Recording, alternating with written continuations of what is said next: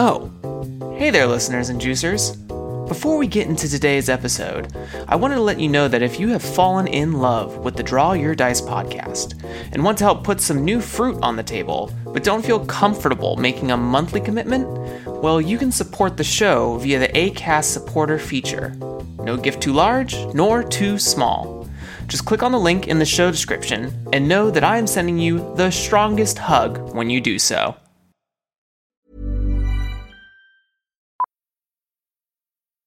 Millions of people have lost weight with personalized plans from Noom.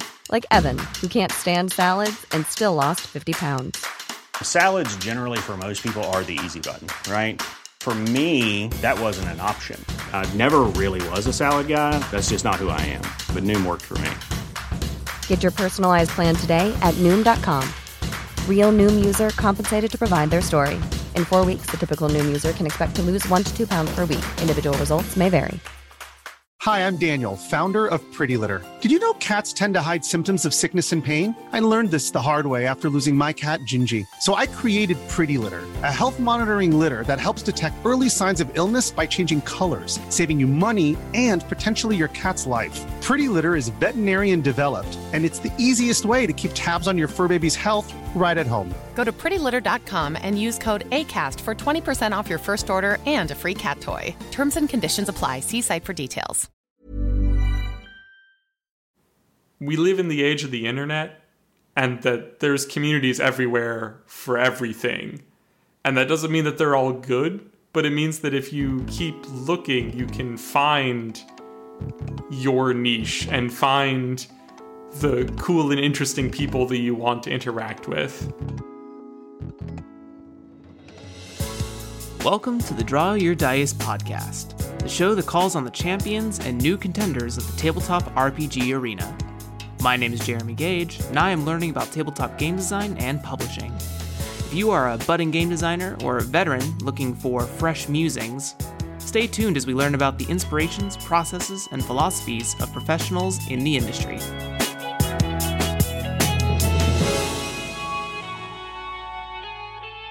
Hello, everyone. Thank you for coming to listen to this episode of Draw Your Dice. I'm still working on the intro. It will come. But today's guest that I have has brought with him a very amazing game that focuses really on some good character development stuff. So I look forward to unpacking that. He has also been previously interviewed on Thoughtly for some blog article interview goodness, and also on the Yes Indeed podcast. I'd like to welcome Eli to the show. Thank you very much. Thank you. I'm so excited to be here and chat with you today. Eli, as I start off all of these, would you just give a brief introduction to how you choose to present yourself to the world for the folks at home who may not know you? Absolutely. My name is Eli Seitz. All of my game work and social media is all branded Eli Seitz, S-E-I-T-Z. And my pronouns are he, him. And I'm working in the, I guess, kind of story gamey side of indie role-playing games and just making cool stuff, as it's still very in the hobbyist angle of it, but it's a lot of fun.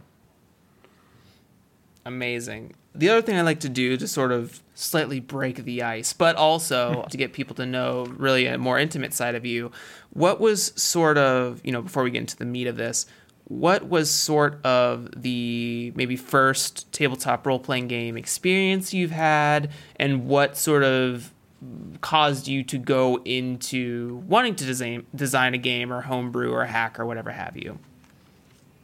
Yeah. I've kind of run the whole gambit. I started over 10 years ago in middle school playing D&D, that it was being a whole table full of kids playing D&D, and I played D&D for a number of years. I got Dungeon Magazine. I played the 1 to 20. I actually did it. It took us a year and a half.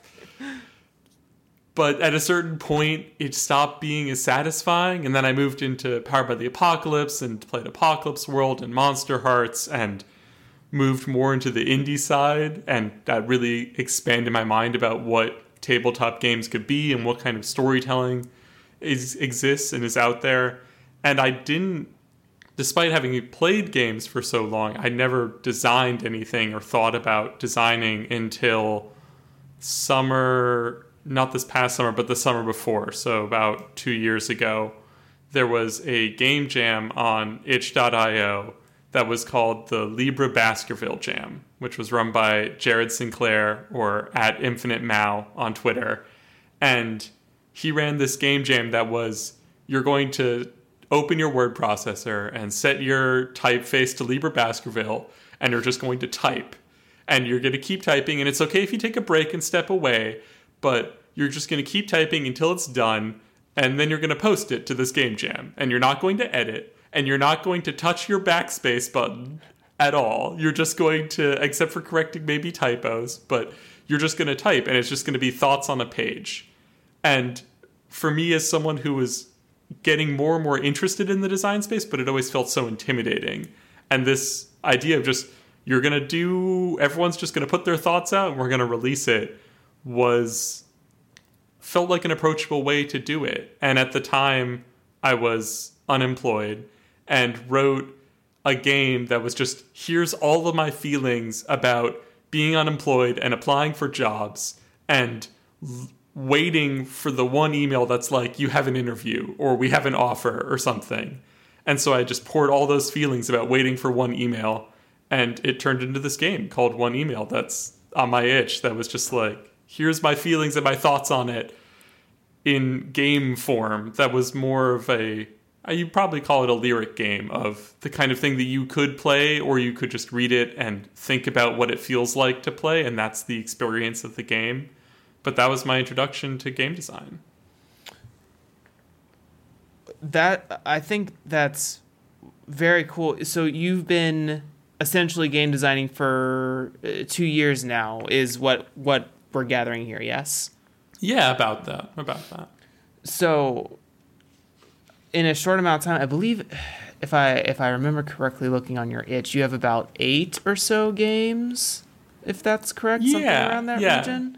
Of a couple different sizes, and some of them are also following the style of Jared Sinclair, some little zines that are more like thought pieces of just kind of role-playing philosophy or ideas about role-playing that I have that I put out as mini zines.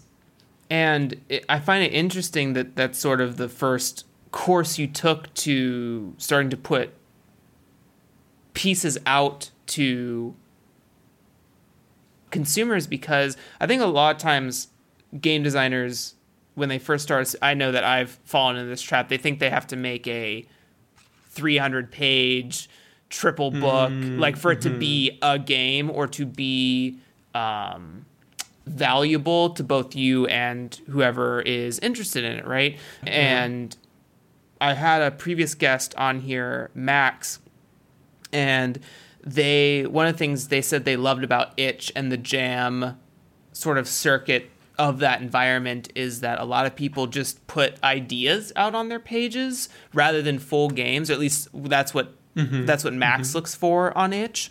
And I think it's really important to point out to people who may be listening, especially for myself, that you can put out a 10-page non-edited piece of work, right? I think what I want to stress here is the word work. Because ideas, while full games can be valuable to a game designer or to a consumer who wants them strictly for entertainment purposes, ideas are also sort of the academic tool of anyone else who's looking to participate in game design, right? You can be like, okay, well, this game's not finished. I see some of the things that it's doing. Let me see if I can take that and what ideas I can spawn off of, right? I think it's this really cool percolation of this percolation effect between designers, even if you don't personally know them or not, just to know that stuff is out there. Absolutely. Yeah. It's that really, at its best, it's the community aspect that we're going to come together and we're going to shove all these ideas together.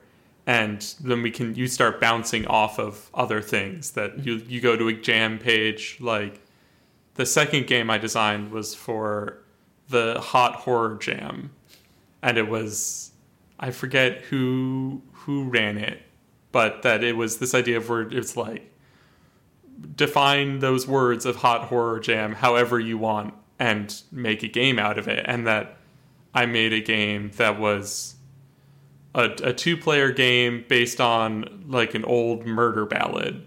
Mm. And that just like, we're gonna, and that's, that game specifically kind of helped me craft a little bit of my ethos around game design, which is just that I'm interested, for me designing, about the experience of playing that game at the table and really kind of trying to curate a specific experience. That I almost joke in my mind that I'm designing the walking simulators of RPGs. Mm-hmm, mm-hmm. That like, if you're going to play my game, you're coming here and there's kind of an experience set out in it. It's a bit of a sandbox, but there's also things there that story beats you're going to hit because I've written them into the game. Of these story beats just kind of come around, and that's part of the experience of playing. Mm-hmm.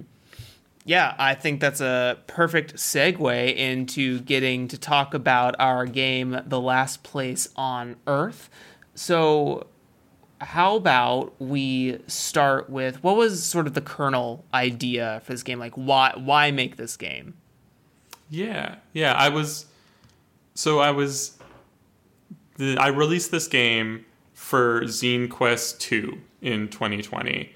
And it was at the point in my design kind of career time in the hobby where I was thinking, I've released these couple small things on Itch, but I'm really interested in trying to make something a little bit bigger, that the inclusion of Kickstarter and having it be more of a paid project that's going to generate some money is that it means that I can pay other people to make cool things to go with the game. Because I'm not a visual artist, but I find that work really compelling, and I feel like it can bring a whole lot to the game. And so I was thinking, I want something bigger. I'm looking for something that will also include visual art in it. And I really love the outdoors and this idea of like a man versus nature or exploration. And I originally started by thinking about like climbing mountains or like mountain climbing or glaciers. And then I had the idea of like, well, maybe I could do something historical with that.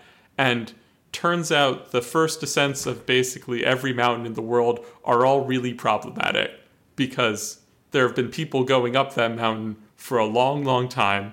And the person whose name is on the pin at the top is not any of the people who have been going up that mountain for a long, long time. Mm-hmm. And so I started kind of looking around and was like, well, I don't really want to do a mountain, because like Denali is super fraught because of the indigenous tribes there, or you look at Everest and Tenzing Norgay and the like bad ways that Edmund Hillary treated him and the other people in Nepal in that area. And then eventually I arrived at the South Pole, and it was, here's the place where it's just the explorers and they're out here doing their thing and they're bad at it. Like, they're not great. They think they're great. And like, they have some really scientific things for their justifications, but when we really look at them, those scientific things do not make sense. And I was like, this is the story that I want to tell. This is really interesting. And then I made the game. Yeah. Wow. And all of that, I think, thematically comes through. For just before we dive in a little, get a little bit more bite on this, would you give, because you're the game designer, you'll do it way better than I will, would you give a brief introduction of what the game The Last Place on Earth is about and sort of how you play it? Absolutely. So The Last Place on Earth is a game about going to the South Pole, and that it is, we are starting in 1910, going to 1912, and you are the Terra Nova expedition, which is the expedition from Britain, who are racing to the South Pole, and you are actually racing the Norwegians to the South Pole, and you are filled with confidence. You are the cream of the crop of British explorers, and you're going there with your great leader, who is the stand-in for Robert F. Scott, and you're racing to the South Pole, and spoilers for this expedition that happened 110 years ago. That expedition does not beat the Norwegians. The Norwegians win the race to the South Pole, and that expedition actually all dies on the way back from the South Pole. And that's the story arc that the game takes you through. It's based on games like Fall of Magic by Ross Cowman and other games like Monseigneur or Witch, The Road to Lindsay's Farm, which is about, all of these are about journeys, and they tend to have set prompts that help you set scenes. And it's very much the in-between a role-playing game and a LARP, where you're going to set a scene and then you're just going to see where that scene goes. And it's pretty open. And once that scene is done, we'll move on to the next scene and look at the next prompt and figure out where we're going. Mm. Yeah, I think, who was I talking about? It might have also been Max, but we talked about how, for both of us, a lot of the games that really attract us are ones that sort of have set goals in place. Like, there's already, you know, on the more, what do I call it, semi-mainstream of Band of Blades being a Blades in the Dark rip, but the objective of Band of Blades is to get to Skydagger Keep. Like, that's it. And there's a sort of predetermined setting of paths, and you could obviously homebrew your own stuff or whatever, but the objective of the game is to get to Skydagger Keep and then fortify against the Cinder King. And there's something really unifying about that experience, because what I compare it to is sort of the D&D trope of that no story survives the player's first move in the world. And I feel like that's always mainly because through the oral tradition of teaching the game that you're supposed to make all of the players' goals matter, but when you let 5 people make separate goals and then you as the DM have to try to wrangle all of that into one thing can be difficult and often not successful, because sometimes those things are so desperate or disparate from each other that it's just not feasible. So I love that this game tells a specific type of story, and like you were talking about in your philosophy of game design, is that it creates a very atmospheric experience right from the get-go. Like, before you even think about characters, you are already in. Like, we had Dira Slattery on here, and she talked about how a philosophy of hers is, when does play begin? Does it begin when you actually play the game at the table, or does it begin when you start reading the game?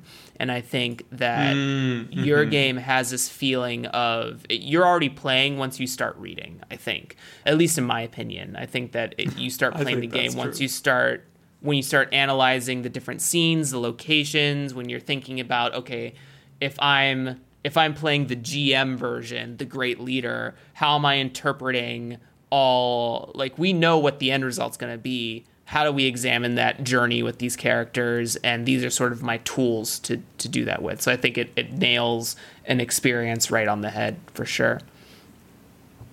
Yeah, yeah. Was there sort of a focus on, like, when you were designing this game, was there a focus on character development? Because that's what I feel from it. I feel like this whole game is about character development. If I'm incorrect in that assumption, feel free to correct me. But it was that sort of a design goal for you in making this one? Yeah. I think, and so the purpose of the game is not to invoke bleed. And there are a number of things in it that help kind of remove it from that. The fact that it's historical and not modern, and the fact that none of us are British explorers is, I feel as though the likelihood of a very intense bleed experience with this game is fairly low. That was not my intention. But in a lot of ways, feeling the experience through the character is the intent of the game. And that it really is, when you talk about it as character development, the story is told through the character's development. In that they arrive at this place and they have these ideals and they hold these. One of the things you define in character creation is the character's responsibility. That we are men, we're British explorers, typically of the upper crust. We have these responsibilities that we must accomplish. And those responsibilities are very clear at the beginning. And the further you go, the responsibilities become less clear. And the beliefs that you held at the beginning get challenged. and may not be true by the end, in that you may choose to do things that would have been unthinkable to your character at the beginning of the expedition. And that I think that that's one of the pieces that I really like to explore in my work, is trying to build that character and really fill in all the nooks and crannies and figure out who is this person and what are the choices that they would make and what's going on with them, and trying to put you in scenarios where you, when you roleplay, you're presented with difficult choices, but you know your character enough that you can instantly just say, this is what they would do. That the sledge is falling off the ice and it's a dangerous, like, rescue to grab it, but they're the kind of person that would run and grab it, or they're the kind of person who would be unwilling to take that risk. I love a sense of crisis in any game, especially when you talk about a consideration of stakes.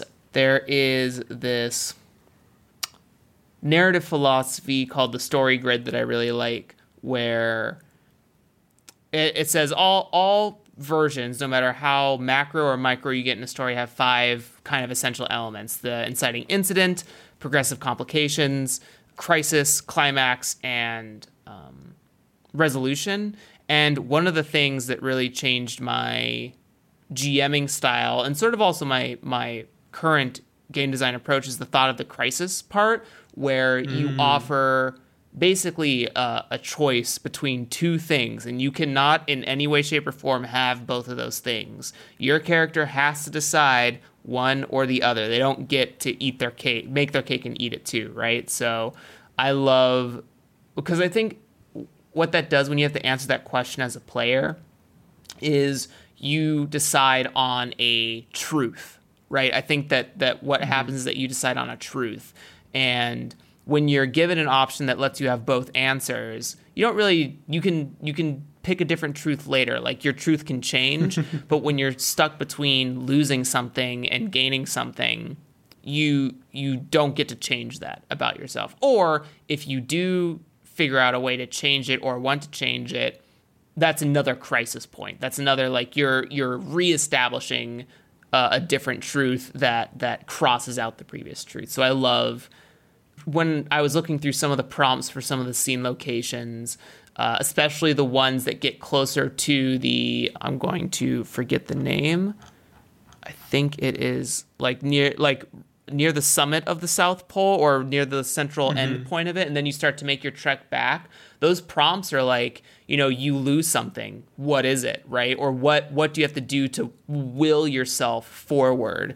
And I think those are just very beautiful character moments that maybe we don't see often enough in a casual, maybe D&D game or something like that. I know the game's very much about combat and stuff, but the only hit point that matters is 1 and 0, so the other 79 are not important.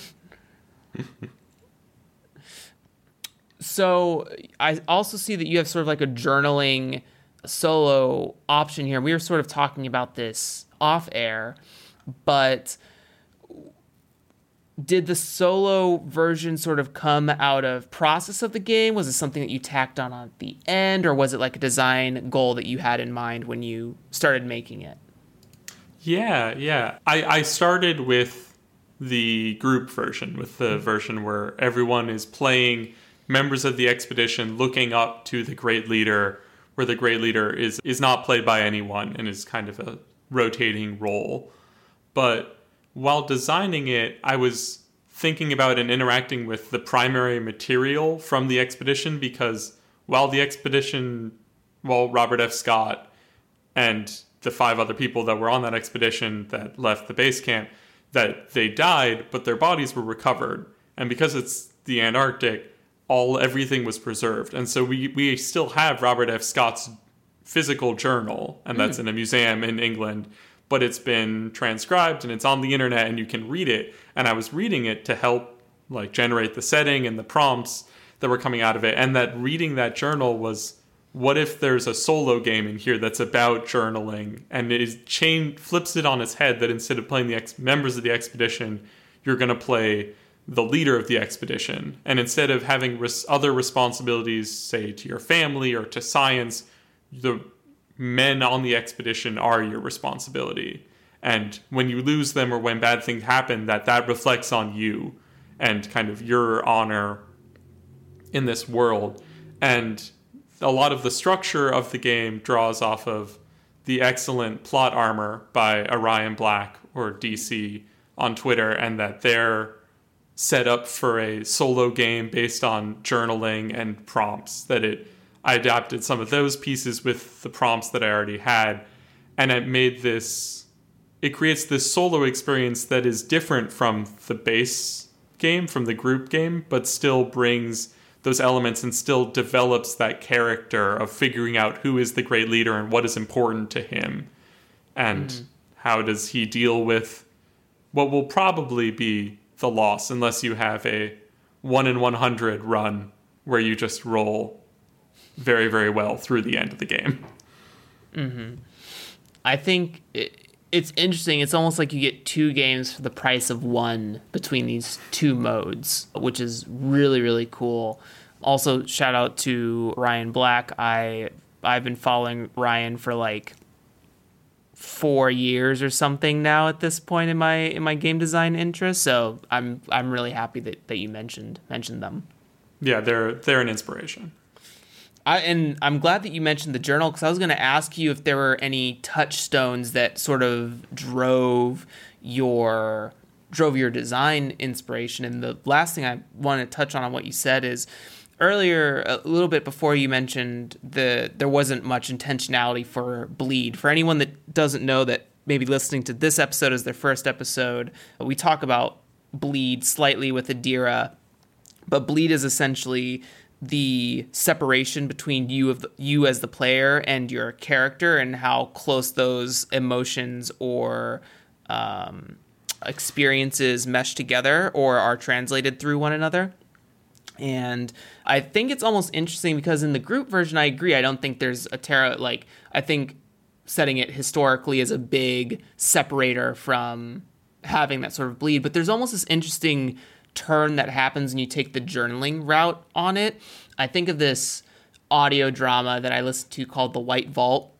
It's like a horror, slightly fantasy, maybe alternate modern history of these 5 explorers that go to an Icelandic region in the north, and they're haunted by this monster or whatever. But the way they tell the story is both in conversations between each of them, but they also have personal journals or audio recordings that they use to kind of describe the story as well. And for me, when listening to those journal portions of dialogue, it almost feels way more intimate than like when two characters are talking. It feels like I'm watching a play. But when this person is journaling, I'm like inside. Like, I'm literally inside this character, feeling everything they're feeling. So I think there's almost this interesting flip that happens, or that I'm seeing, that when you play the solo version, there's definitely, or I could see that there is a potential for a higher amount of bleed between you and the great leader. Yeah. I think it's also really interesting interrogating that, and also the historical perspectives, because when you read the Robert F. Scott's journal, so much of it is incredibly dry, put a bold face forward, don't talk about any of the hardships, that when we in the modern day think about journaling, it's about these are your innermost thoughts that you put down for yourself to help you process.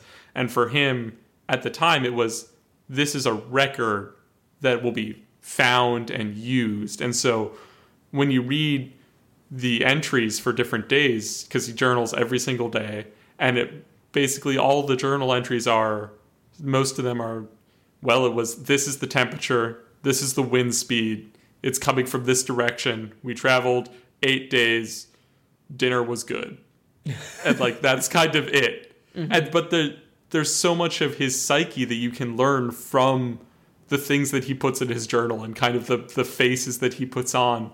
And especially when you get towards the end, when things start breaking, and that kind of for the historical expedition, one of the death knells for it is one of the members has a bad fall coming down the Beardmore Glacier, which probably leads to some kind of concussion or head injury, which probably leads to internal bleeding.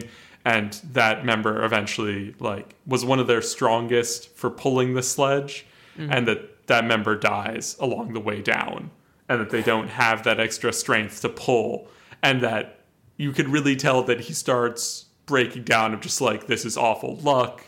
I can't believe this is happening. And by the end, he knows that they're not going to make it. They've been stranded in a tent for 2 or 3 weeks while there's a blizzard outside, and already you've had one member of the expedition who said, I'm just going to go outside to do something. And the Robert F. Scott knows that that person is going outside to wander off into the snow to be not as much of a burden on the expedition, because they're honorable British people who think that that's the right thing to do.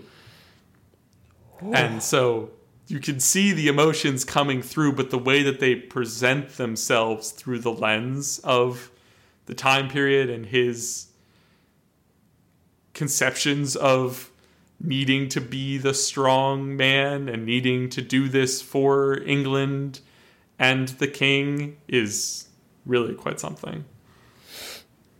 Yeah, I mean, for me, heavy stuff for sure. Just to watch sort of the hope sort of slip from a person over the course of many days through the writing, seeing this strong, you just need to know the information because we'll be back in a week or, whatever was the mentality there. And then, wow. I think we talked off air about an experience I was reminded of. A friend of mine was shadowing a captain out in some ocean waters, and he told me a very harrowing story where he potentially almost lost his life out in open ocean water. And this story brings you to that. So I think that, there's a really awesome, what is it called? Like a survival story, but I think it's something more than that. I can't remember. I'll put an addendum in the show notes if it comes to me. It'll be my wake up at 1 a.m. and add a detail. Yeah. But I mean, there's so much of the survival and the emotion put in it. But the flip side of it is that they didn't need to be there. No one needs to go to the South Pole. England doesn't need to be the first people to go to the South Pole. And the Norwegians are also going to the South Pole, and they do it far faster and far safer than the English do it. That the English are not caught up in their own self-righteous importance that holds them back. They're going, and they're not wearing furs because furs are barbaric. Oh my God. And they didn't bring dogs because in their previous tests with dogs, the dogs ran faster than the men could travel because the British weren't good at cross-country skiing. So to slow the dogs down, they just weighed the sledges down more, which meant that the dogs had to work harder, but they didn't feed the dogs very well, so the dogs all died. So they thought dogs were a bad idea, so they didn't bring dogs. For anyone not able to visually see my face, I am appalled. And they did. And they, instead of dogs, they brought ponies because that ponies are good at pulling things, but also there's nothing that grows to feed ponies in the Antarctic, so you have to bring tons of hay to feed your ponies. And there's all of these stories that punctuate the whole record. They had a pony expert who was going to be the one who was going to go on the expedition, but the pony expert wasn't present when they bought the ponies that they were going to bring on the expedition. And Robert F. Scott, for some reason, thought that the white ponies were better, so they bought all white ponies. And turns out that's not how horses work. Fun fact, everyone.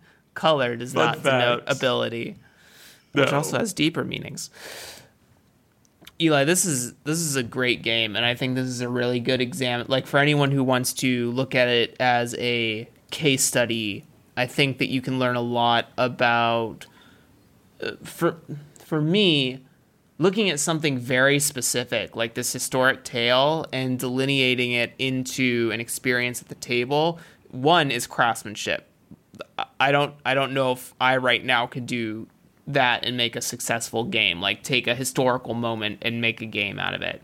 And I feel like you do it a lot of justice as well, like all the hardship and feeling and sort of camaraderie between explorers is teeming inside of this for sure. Thank you. And I urge anyone to go and pick this up as a great look for character development, a great look for, you know, like I said, delineating a moment in history or delineating a moment, period. It doesn't necessarily have to be history, but maybe, you know, there are games about people sitting around the campfire and kind of delineating that experience, right? So awesome for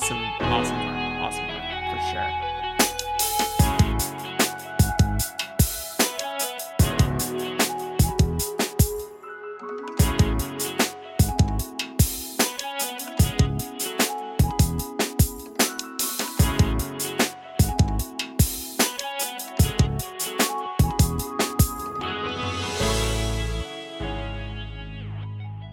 Eli, this sort of breaks up before we talk about some of your future projects you got going on. Mm-hmm. This is sort of my trends lightning round section.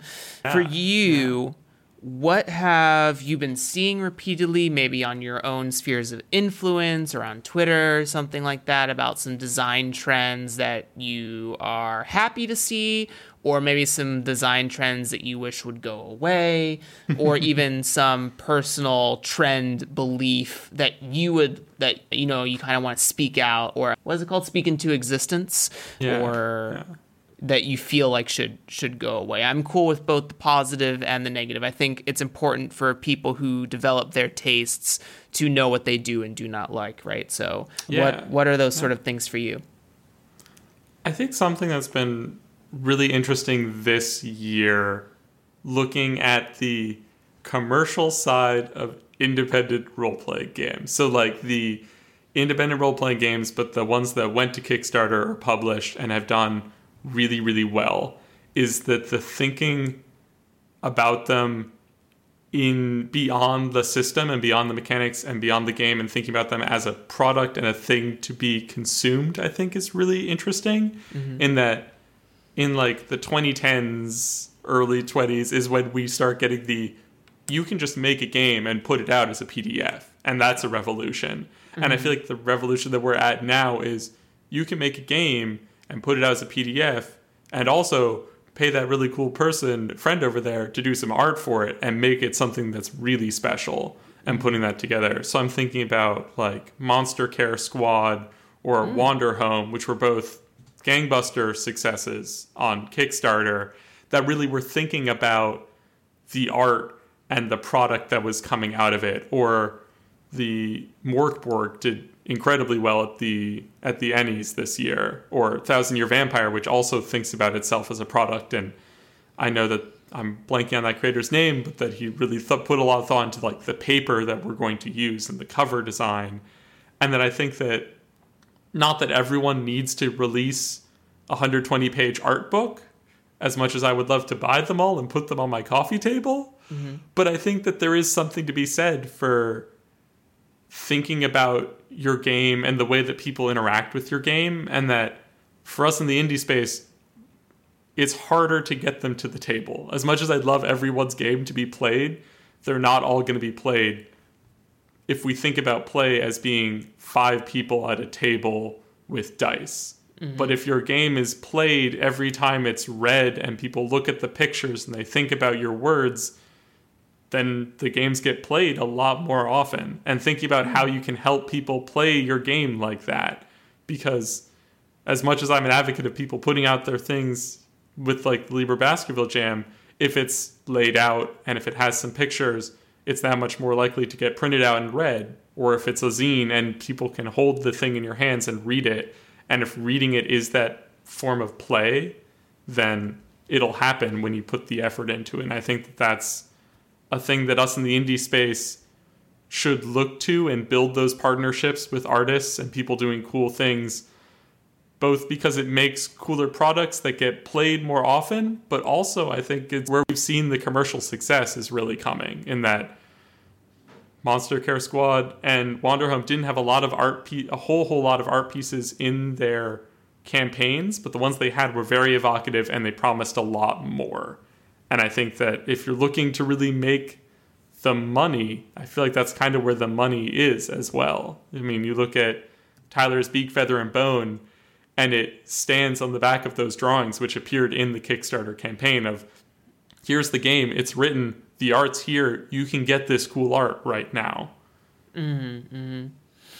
That's a really, really good point. I think that, you know, for me personally as a designer, I've spoken to a couple other people. So we actually had a guest on here previously. His name is Aaron Lim. Shout out to Malaysia and any fans who are listening from his show. But he talks about that he would like to see crappier games, like crappier looking games, hit people's mm-hmm. fronts. And the reason he says that is that some designers, me included, get really hung up about getting art in their book and like hiring people for art, right? But I also just had a conversation yesterday with Benjamin Sperduto, who made his game The Revenant and also Hounds of the Tsar. Both of those books are made entirely with public domain photography, but they ooze with atmosphere and theme. Like, mm-hmm, The Revenant mm-hmm. is another perfect example of a game that you are playing when you read it. Like, you're making a character as you're reading all the character creation prompts, you're thinking about your target. The game is about that you play a vengeful spirit who is out to, you know, exact vengeance. It's like his favorite touch point for it was The Crow, the movie The Crow. And then mm-hmm. I also attribute to like movies like The Grudge or Shudder. It's about a photographer who has a spirit following him. But the reason I bring up both of those examples is that I agree with you. I agree that if you think about a game solely as a product of play at the table, it may not do as well commercially. It may not be as, I don't want to say do as well, but be as versatile as a product that takes into consideration thematic and art direction and proposes those things to the reader, because then it's also an enjoyable book to read / play in, right? As a solo consumption. I think that's why a lot of people get the multitude of monster manuals that D&D makes, because the art helps them construct a way to present ideas of adversarial combat to the players, because they have a reference to use, right? Yeah. So yeah. I think that's a really good thing to point out for people, is that, and what I'm also kind of attributing to is that there's a sliding scale. If this is your very first game that you're sort of working on as you're listening to these episodes, you don't need art, because we talked about how there's also the format of ideas that just hit the page. Absolutely. And that people are itch games coming out there. But if you're going to make this a business, and part of the reason I make this show is to also talk about the business of game design, you have to take into consideration what might give you the best versatility for success. Or what is it? Luck is when you're ready for opportunity, right? So taking all those steps to be versatile can help maybe better establish a swell of success, potentially. Yeah. And I think that point about a sliding scale really matters. Like, I'm not, in my own work, attempting anything at the level of Wander Home or Monster Care Squad. And I released 2 ZineQuest projects last year. And that one of them was a single-paged zine, that it's one page of printer paper that is folded into an 8-page little booklet. And that I commissioned some art for that, but those commissions were $50 a piece, an illustration. Like, it does not have to be expensive. And when you do it through part of the reason I did it through Kickstarter was so I could get the money to pay the artist, because I didn't have the money to front that ahead of time. And also to get the money to then support other people in the community. In that, I was joking that in my spreadsheet of how much money was on my side of that after expenses was the money that I could then go back other people's projects. Mm-hmm, mm-hmm. I think that's a really, really good trend to point out there. And I think thanks to you, there's now this, if everyone's listened to every episode of this so far, you should have a good idea of what the sliding scale is for you in terms of art direction, right? If you have the funds to do so, or if you have the, I do not have it, but if you have the Kickstarter aptitude to make those dreams come true, absolutely let it rip. I think you'll be better off for it for sure, but don't let a lack of art direction stop you from producing. I don't think it's the end all be all when it comes to creation, for sure. At least speaking strictly to the game design industry. And like you said, the public domain, Creative Commons images can even take it that much further if you spend the time to find the right image to go with. Is, for example, the cover of Last Place on Earth is a public domain image. Because all the photography in that game is historical photography, which, because it's a historical event, is old enough that it's actually out of copyright at this point. And it's brilliant. I think it totally sets the tone for the whole book. And, you didn't take these... I don't know if there's any photo editing that has happened here, but... it definitely as a quick aside, a little bit of Photoshop ability can certainly take you a long way, I'm sure, but it definitely sets the tone for The Last Place on Earth for sure.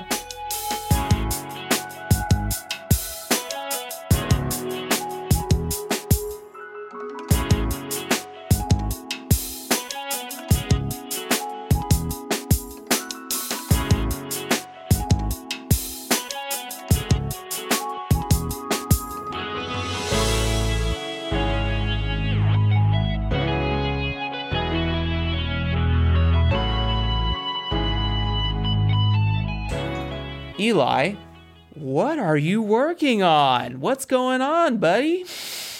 Yeah. So at the time of recording this, we're coming up in the coming months is February, which has been ZineQuest time. Well, at this point of time, as of recording, Kickstarter has not announced that ZineQuest 3 is happening officially. There have been rumors and screenshotted emails that show that it might be. So I have a project that I'm working on in preparation for going to Kickstarter to make another zine. And one size fits all seemed like a good idea for clothes. Nice dress. It's a t-shirt. Until you tried it on. Same goes for your healthcare. That's why United Healthcare offers a variety of flexible, budget-friendly coverage for medical, vision, dental, and more. So whether you're between jobs, coming off a parent's plan, or even missed open enrollment, you can find the plan that fits you best. Find out more about United Healthcare coverage at uh1.com. That's uh1.com. There's never been a faster or easier way to start your weight loss journey than with PlushCare. PlushCare accepts most insurance plans and gives you online access to board-certified physicians who can prescribe FDA-approved weight loss medications like Wegovy and Zepbound for those who qualify.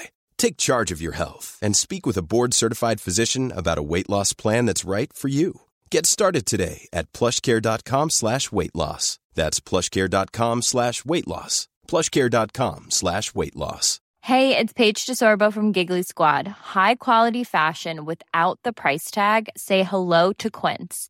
I'm snagging high-end essentials like cozy cashmere sweaters, sleek leather jackets, fine jewelry, and so much more. With Quince being 50 to 80% less than similar brands. And they partner with factories that prioritize safe, ethical, and responsible manufacturing. I love that. Luxury quality within reach. Go to quince.com/style to get free shipping and 365-day returns on your next order. Quince.com/style. Hi, I'm Daniel, founder of Pretty Litter. Did you know cats tend to hide symptoms of sickness and pain? I learned this the hard way after losing my cat, Gingy. So I created Pretty Litter, a health monitoring litter that helps detect early signs of illness by changing colors, saving you money and potentially your cat's life. Pretty Litter is veterinarian developed, and it's the easiest way to keep tabs on your fur baby's health right at home. Go to prettylitter.com and use code ACAST for 20% off your first order and a free cat toy. Terms and conditions apply. See site for details. This starts with, I've played a number of games just at the table where I get really interested in the idea of a time loop of we have the characters are going through time, or we're going to jump back in time to do something, and we're going to reset the time loop. And one of my favorite shows in recent years is the show Russian Doll on Netflix. Oh my God, praise Russian Doll. Praise Natasha Lyonne. Mwah. Chef's kiss. It's an excellent show, and so I'm making a game that is a hack of Belonging Outside Belonging, or the No Dice, No Master system by Avery Alder and Ben Rosenbaum, and I'm making that to play a game like Russian Doll. So you're going to be characters in a city, and you're going to play to figure out what's up with your characters and kind of what their issues and neurodices are. And eventually you're probably going to solve them and escape this time loop that keeps ending with you getting killed. Mm-hmm. Wow. And to me, as a noob designer, that sounds incredibly difficult to me. Like, it sounds like it's a challenge to sort of wrestle how to, because there's a board game called Time Stories, which is pseudo like role play board game that does something similar, is that you go back in time as time agents to close a time loop or a time anomaly or whatever have you, and you can get different scores based on how quickly or how well you circumvent the time event. There's also roadblocks in that game where you have a certain amount of time energy, temporal energy, that allows you to stay there. So you have like 20 turns essentially to figure out what's going on, or you get kicked back to your future or whatever time period you're doing this from. But have you ever played Time Stories before? I have not. That sounds quite interesting. How's a person who's making it? No, I'm just kidding. Don't ever do that to anyone. Don't do the, you haven't seen this? Yes, because it doesn't have to be commonplace. But I think it might be something interesting to look at. They have a really cool continuity. So they have a ton of expansion packs. Like, I've only played 2, but I think there's like 13 or 14 different expansion packs you can play off of the main game. One of them is that you go back to, just so I don't spoil it, you go back to an insane asylum to find a time anomaly thing, and you're playing as inmates there, and they all have their own quirky abilities because of those things. And then there is another one where you play Hollywood star wannabes, like actors, directors, writers, and you're trying to investigate a murder that happens, but it has a unique twist to it. I don't want to give too much away, but I think it'd be an interesting game to explore a sort of that time loop scenario. Yeah. I think one of the things that's interesting about my project is that I've spent a lot of time, and this is still another game that I'm not coming up with wholesale, because I've not found myself as a very mechanically inclined designer that I'm going to come up with my own fully original mechanics. But I think that this game, I've been tinkering around with the ways the mechanics can change the experience at the table. Because in my experience, having played Belonging Outside Belonging games of Dreams Apart and J-Dragon's Sleepaway, is that those games have a lot of investment at the beginning when you make your setting elements and you make your characters. And then when it comes to play, they're a lot more open, and they run the risk of kind of losing steam and figuring out where to go.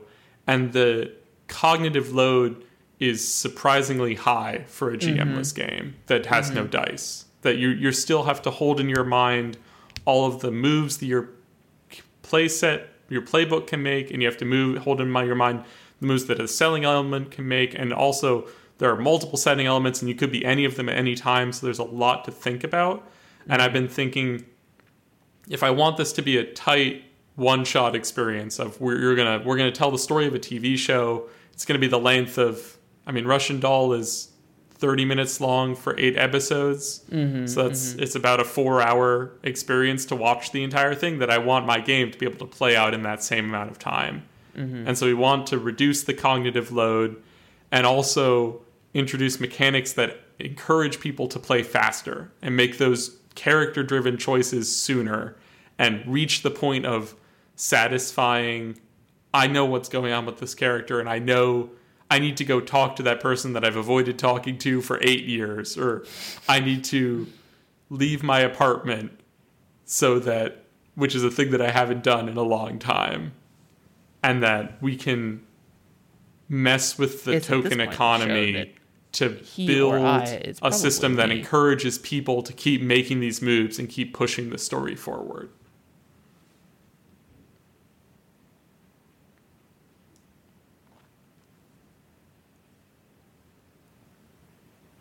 Hello, I'm back. Nice.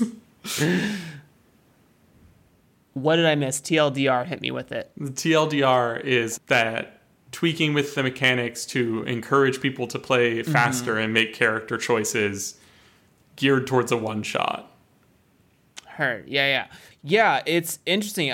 I played my first Dream Apart. It was actually Sleepaway was the game that I played for the first time. I've never played a game like that before where we're solely prompt-based. There's always been some sort of dice or card draw mechanic.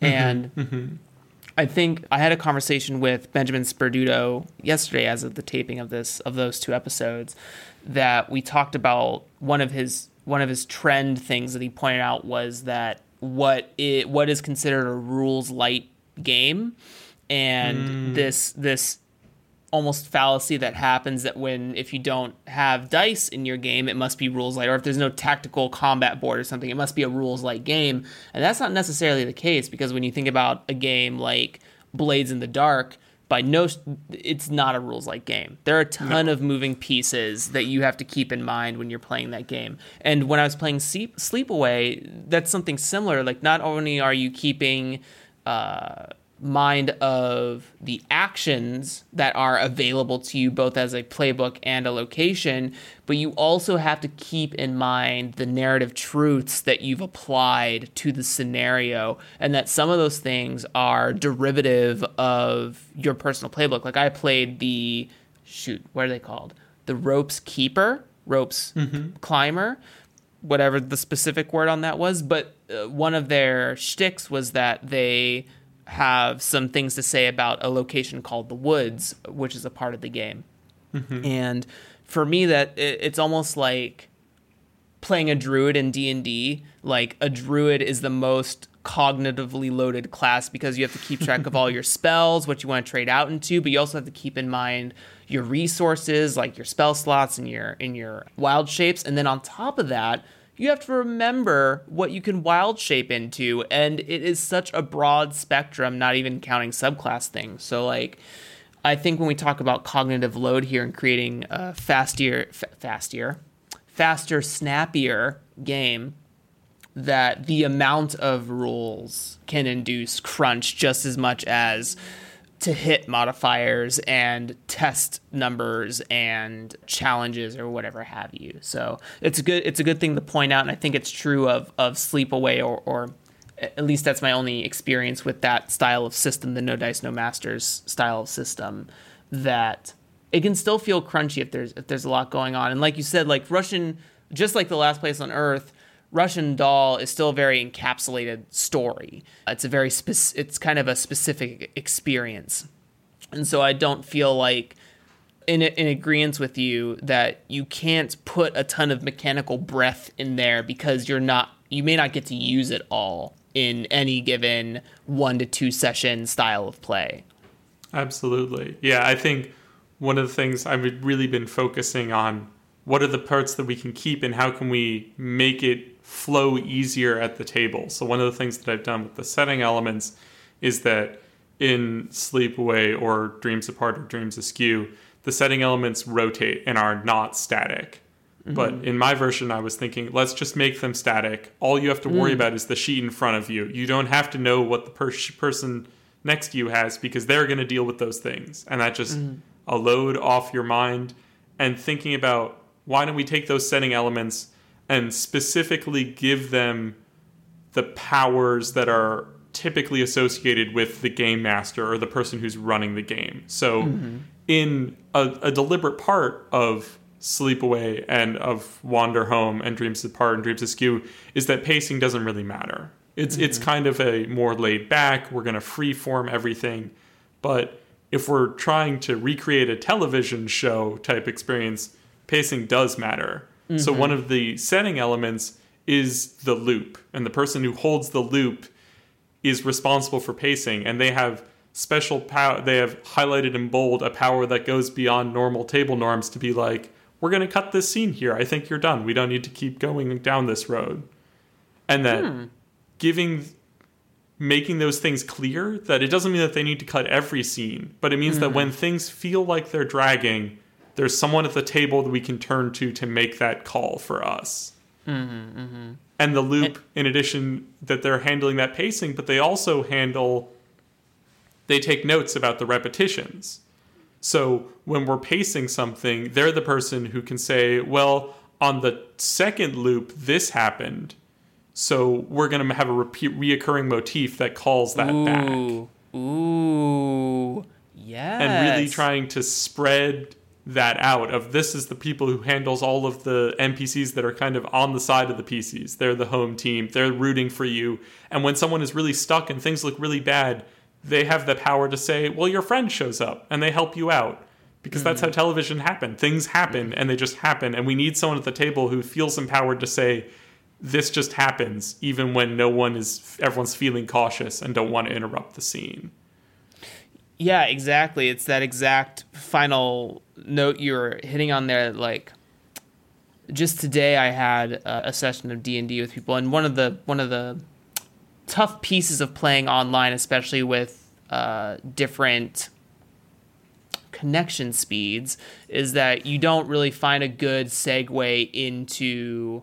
I would like to, we've kind of gone to a hand raise situation where we're all relative theater people, so we're able to pass the ball when we feel the energy is right, or kick the can if necessary. But for other people who may not be as privy to improbability, that it can be tough. It can be a struggle to be like, we're done here, or we're moving on, or I would like to add to this scene, right? There's always this worry of wanting to step on someone's moment. And I think when you present that, not necessarily the words of step on this moment, but there's someone with the power to interject and say, okay, I don't think that we're doing anything productive here as far as narrative or character development or anything have you.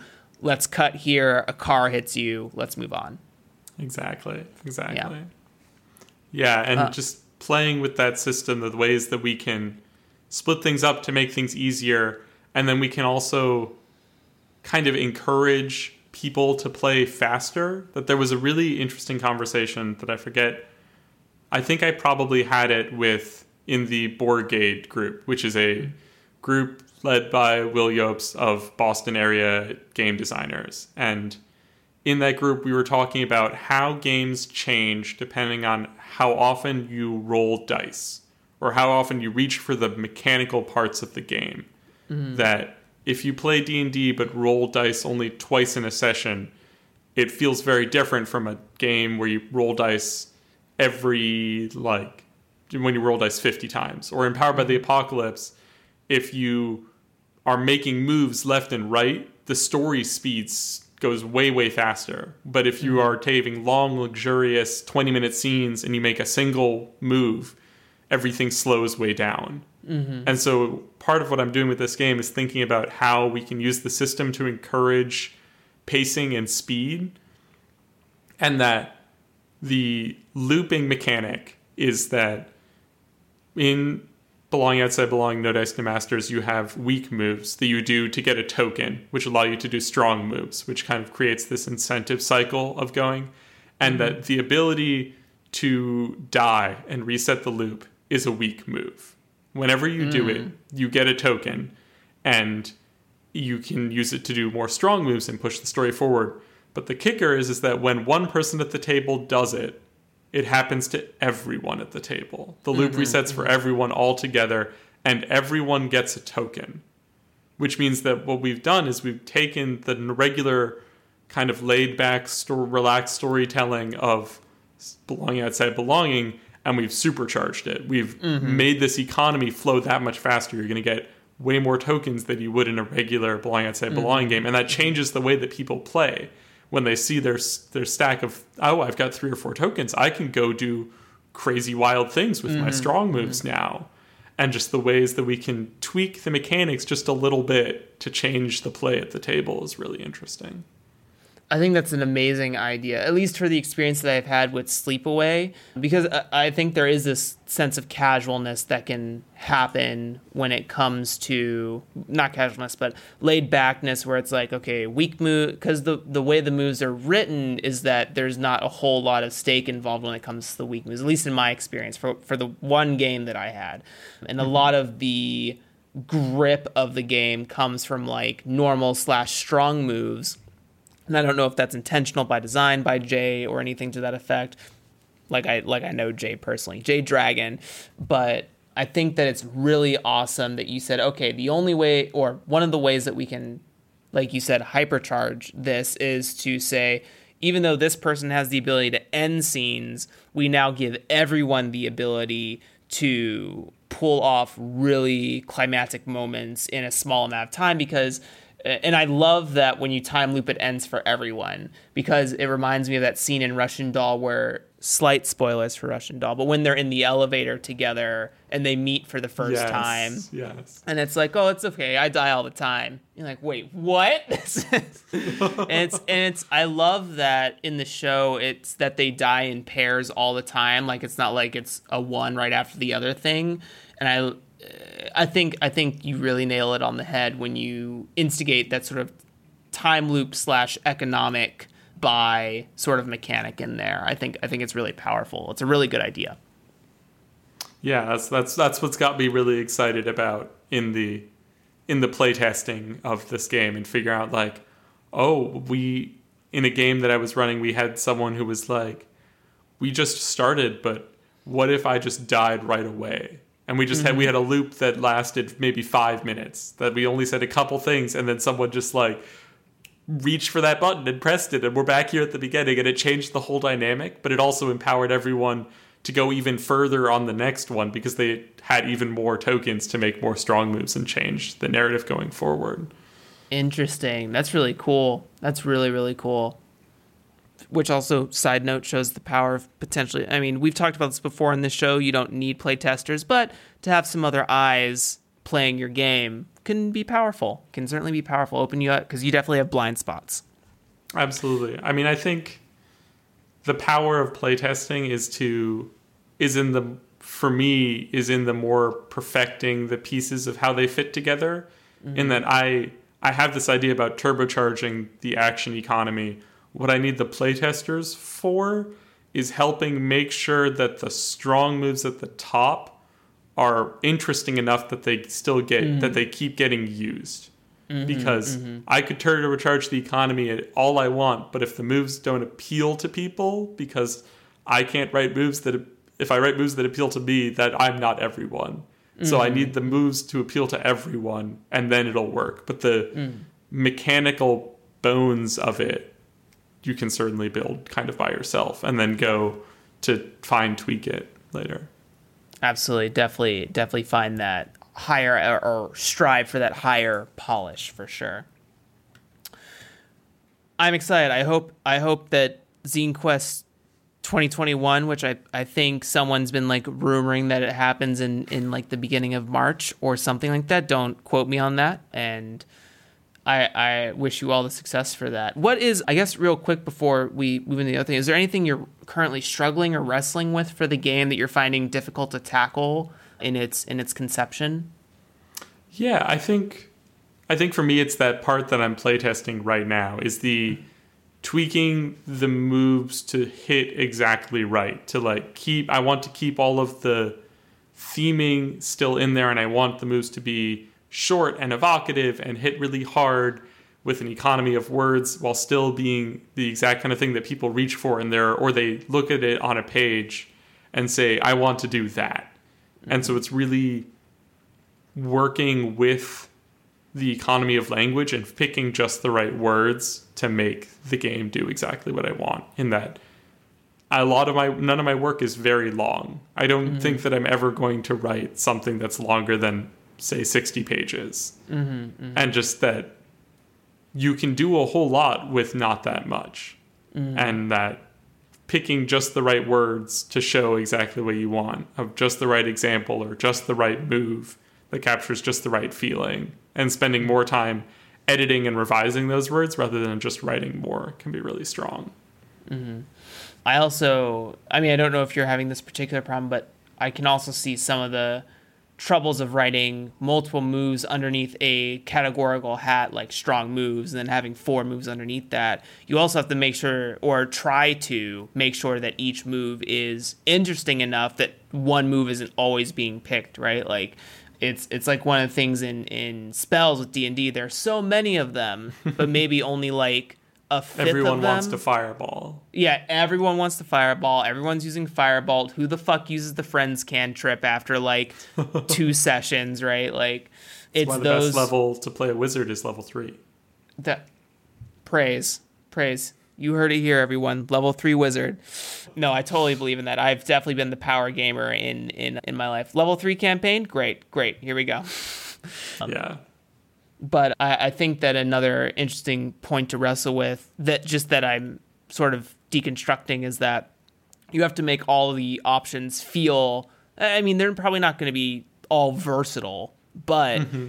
you have to make it so that one isn't so versatile that it trumps all other choices and it's the one you always make, because then does that create an interesting game after that? Absolutely. Right? No, there's a lot of that going on, and it's both vertical like that within the playbook, and it also runs horizontal, because while I'm not certainly nowhere near the level of J.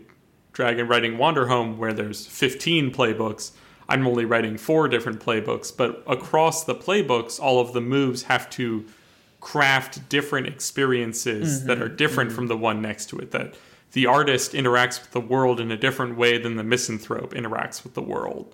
Mm-hmm. And that the moves are the ways that the player interacts with the world. So we need to capture the theme of the playbook within those moves. And especially with it being a shorter game, and kind of the purpose of the game is to figure out what's going on with that character, there isn't a whole lot of character creation that goes into it. So a lot of how the player figures out what's going on with that character is by doing these moves and figuring out what happened. So by building the moves, we're building the character at the same time.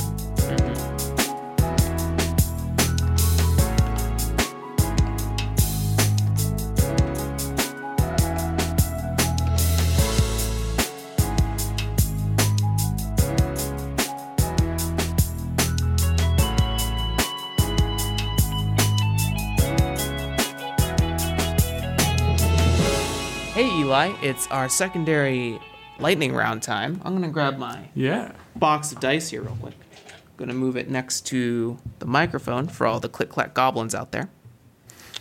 I'm gonna roll on this table I have in front of me, and we're gonna give a sort of TLDR design tip to the folks at home. This category could certainly be something we haven't talked about at all in terms mm-hmm. of our episode today, and you can use whatever level of experience you feel is necessary here. Take your time to marinate on it.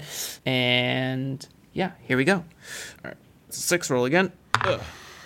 2.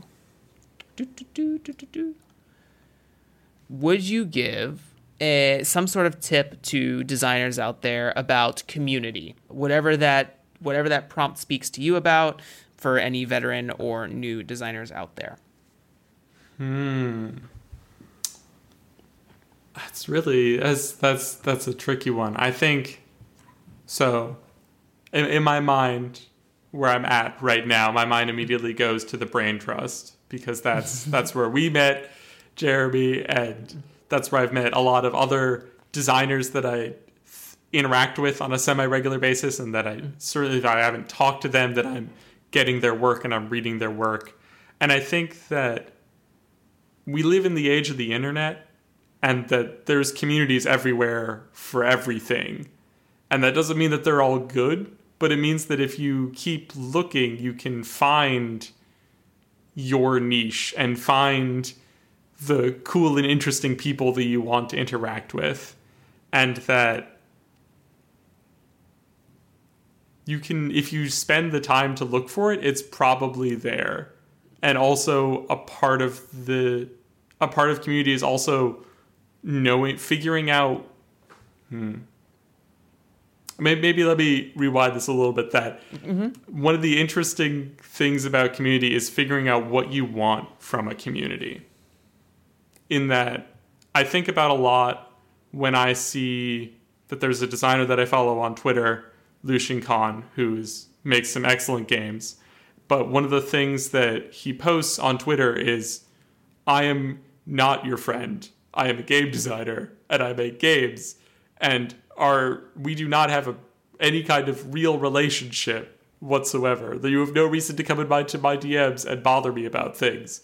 I'm just a weird game designer who makes weird games, and you might like my games. But that doesn't mean that you know me, and it doesn't mean that you know what I do. Mm-hmm. And I think that looking at that, I think that makes so much sense. I don't know if that's the person that I want to be, but seeing the person that Lucian knows that he wants to be and understanding himself makes for the grounds of, we don't have a friendship, but I consume his artistic work and think it's really interesting and cool.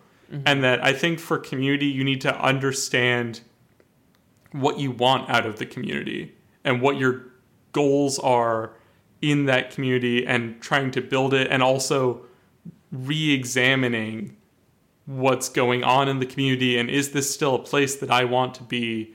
And if that answer is yes, then excellent. That's the whole goal of the process. You've reaffirmed your decision to be part of that community.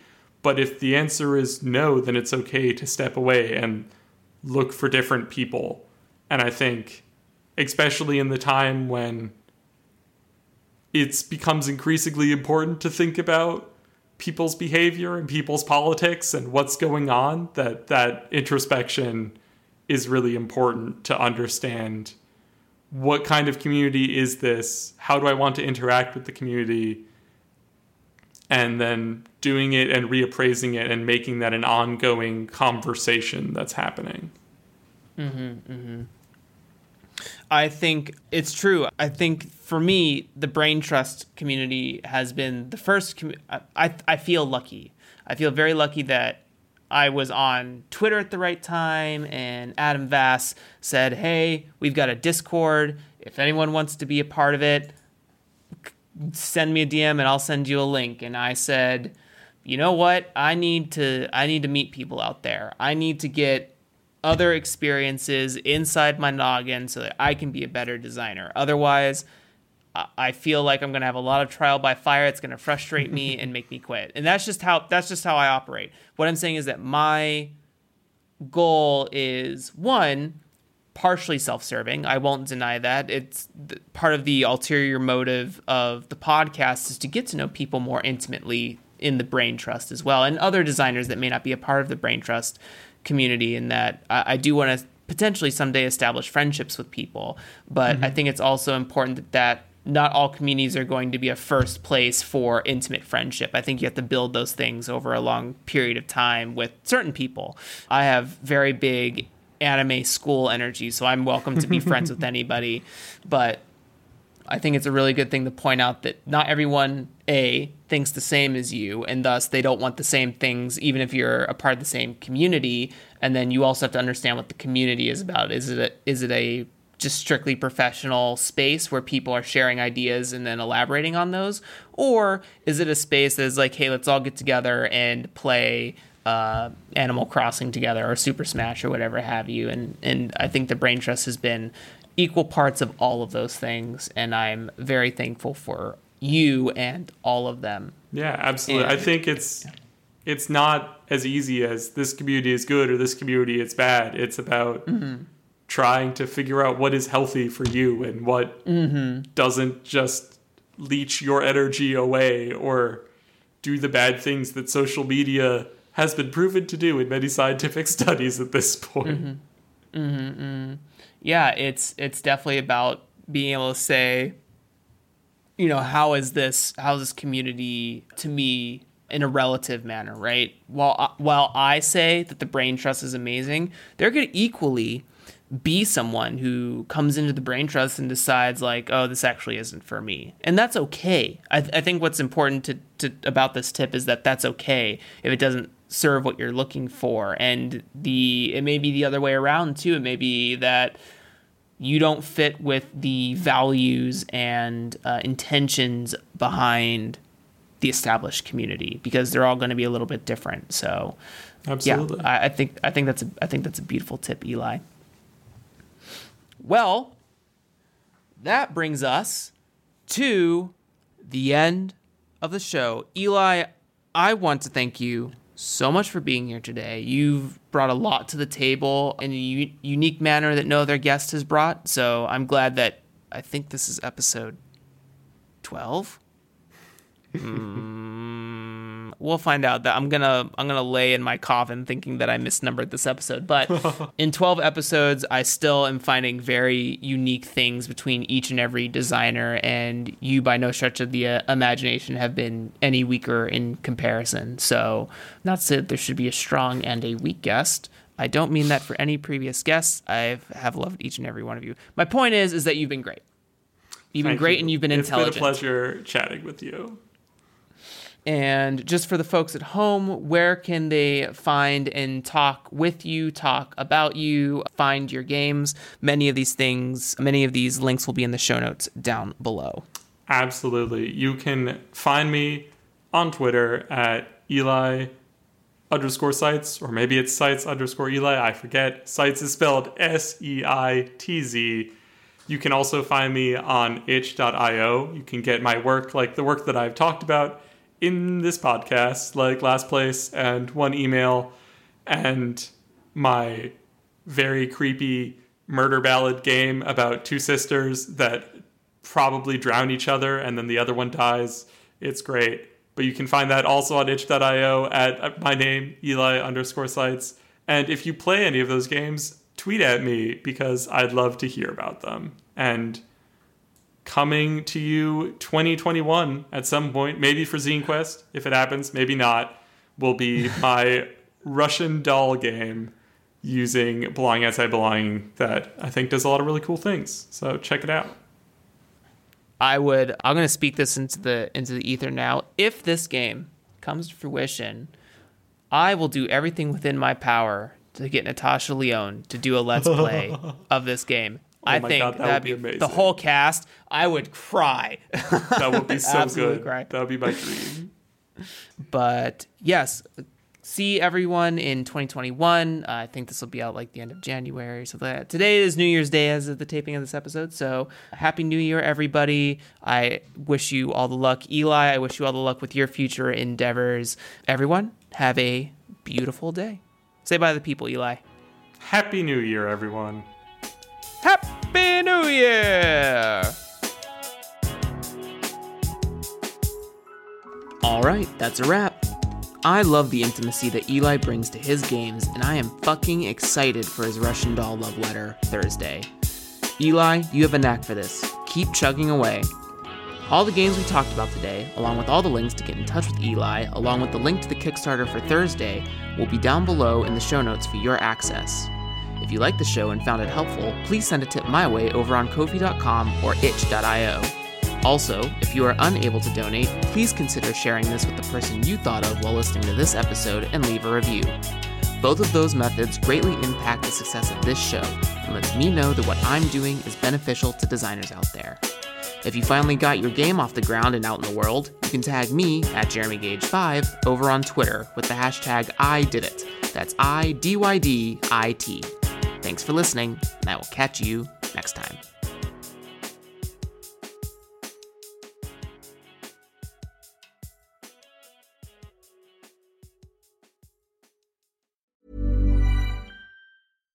Hi, I'm Daniel, founder of Pretty Litter. Cats and cat owners deserve better than any old-fashioned litter. That's why I teamed up with scientists and veterinarians to create Pretty Litter. Its innovative crystal formula has superior odor control and weighs up to 80% less than clay litter. Pretty Litter even monitors health by changing colors to help detect early signs of potential illness. It's the world's smartest kitty litter.